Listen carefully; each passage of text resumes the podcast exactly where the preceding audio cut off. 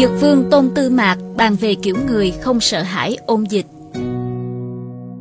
Người có thể hiểu được những đạo lý này khi chèo thuyền trong dòng nước thì con dao lông cũng không thể hại đến. Khi đi trên đường cũng không bị mảnh thú làm thương tổn. Các loại bệnh tật, ôn dịch cũng không thể lây nhiễm. Kẻ thích nói xấu người khác cũng không thể phỉ bán tới. Người hiểu được đạo lý này thì cũng sẽ minh bạch hết thảy những sự tình trong thế gian. Dược vương Tôn Tư Mạc Tôn Tư Mạc là một danh y lỗi lạc, cũng là một người tu hành, giỏi quan sát thiên tượng, lịch pháp và thuật dưỡng sinh. Tương truyền ông thọ trên trăm tuổi, sống qua các triều đại nhà Chu, nhà Tùy và nhà Đường. Hoàng đế Đường Thái Tông từng triệu kiến ông lại mong muốn ban cho ông chức vị và tiền tài, nhưng Tôn Tư Mạc đều từ chối không nhận, chỉ xin được về quê. Không giữ được người, Đường Thái Tông đành ban cho ông danh hiệu là Dược Vương, gián tiếp khẳng định y thuật cao siêu của Tôn Tư Mạc. Theo ghi chép, Tôn Tư Mạc từng bàn về đạo lý giúp con người có thể đứng vững trước bệnh tật nói riêng và mọi điều khổ não nơi thế gian nói chung.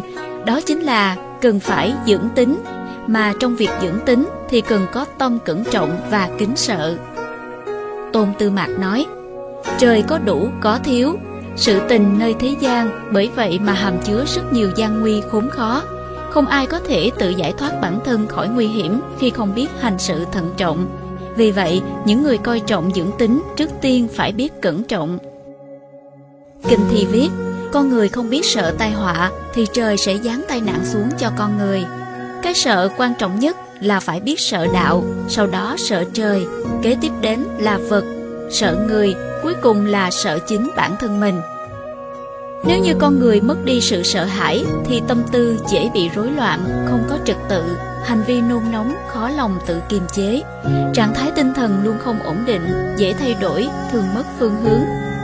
Người có thể hiểu được những đạo lý này khi chèo thuyền trong dòng nước thì con dao lông cũng không thể hại đến. Khi đi trên đường cũng không bị mảnh thú làm thương tổn. Các loại bệnh tật, ôn dịch cũng không thể lây nhiễm. Kẻ thích nói xấu người khác cũng không thể phỉ bán tới. Người hiểu được đạo lý này thì cũng sẽ minh bạch hết thảy những sự tình trong thế gian. Trong đoạn nói chuyện này, Tôn Tư Mạc đã giải thích về khái niệm tu tâm dưỡng tính trong văn hóa truyền thống ở một khía cạnh đặc biệt. Ông nói, con người cần phải biết sợ đạo, sau đó sợ trời, kế tiếp đến là vật, sợ người, cuối cùng là sợ chính bản thân mình. Sợ đạo và sợ trời chính là tôn kính quy luật của tự nhiên, Nói cụ thể hơn, trên thế gian này, vạn sự vạn vật đều có quy luật. Quy luật vận hành ấy là không chịu sự khống chế của con người. Luật vận hành của nguyên tử, phân tử, luật vận hành của trời đất, bốn mùa, luật vận hành của thiên thể vũ trụ. Bản thân con người cũng có sinh, lão, bệnh, tử, đó chính là những quy luật mà con người không thể tránh né. Còn có những quy luật cao hơn ảnh hưởng đến sinh mệnh của con người như luật nhân quả, thiện ác hữu báo, lại là điều con người chỉ có thể mặc khải mà không thể chứng minh rõ ràng bằng khoa học hiện hữu. Từ góc độ này mà nói, con người sinh tồn trên thế gian tràn đầy quy luật, Phật gia gọi đó là Pháp, Đạo gia gọi đó là Đạo. Nói đơn giản thì chính là quy luật của vũ trụ này. Sợ vật và sợ người chính là không mang lòng ác, không dám làm tổn thương sinh mệnh, không muốn làm tổn thương sự vật, sự việc. Sinh mệnh xung quanh ta là có cao, có thấp, có phân chia khác biệt, nhưng là một cá nhân bên trong quần thể mà nói thì cần có tâm trân quý mọi điều. Mỗi con người chỉ là một sinh mệnh nhỏ bé nơi thế gian, cũng như một hạt cát trong biển rộng. Trái đất là to lớn đối với con người, nhưng cũng chỉ là một hạt bụi bên trong giải ngân hà con người hiểu được sự nhỏ bé của bản thân trong thế giới xung quanh, cũng sẽ hiểu được rằng sinh mệnh dù lớn dù nhỏ, dù cao dù thấp cũng cần phải nâng niu, bảo hộ. Trừ việc duy trì hoàn cảnh sống của bản thân thì không thể vì tư tâm của bản thân mà vô cớ làm tổn thương người và vật khác. Sợ bản thân mình chính là biết rằng trong con người có thiện và có ác con người không lấy tu dưỡng bản thân làm chủ, trong cuộc sống hàng ngày thì dung túng cho lòng tham, dục vọng, ác niệm của bản thân. Như vậy, con người sẽ phải chịu nhiều ác báo. Vậy nên, chẳng phải con người nên sợ chính mình sao?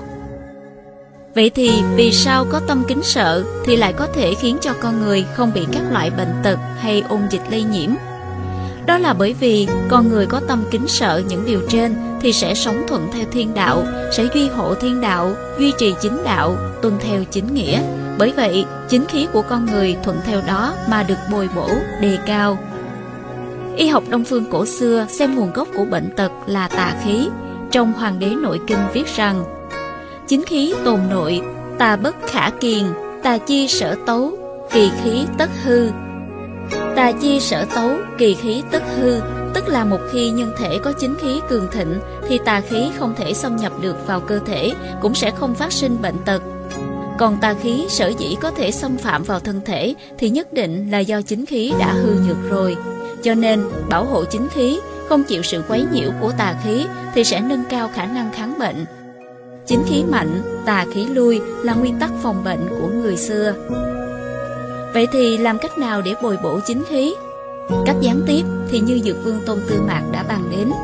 Cách trực tiếp thì như Vương Dương Minh, nhà hiền triết lỗi lạc, có ảnh hưởng sâu rộng ở cả Triều Tiên, Nhật Bản và Việt Nam đã bàn rằng Tâm hồn của người trần tục giống như chiếc gương đồng bị rỉ sét, phải thường xuyên mài dũa để loại bỏ rỉ sét, sau đó lại phải lau sạch bụi bẩn, như vậy mới thấy bản chất thật của mình.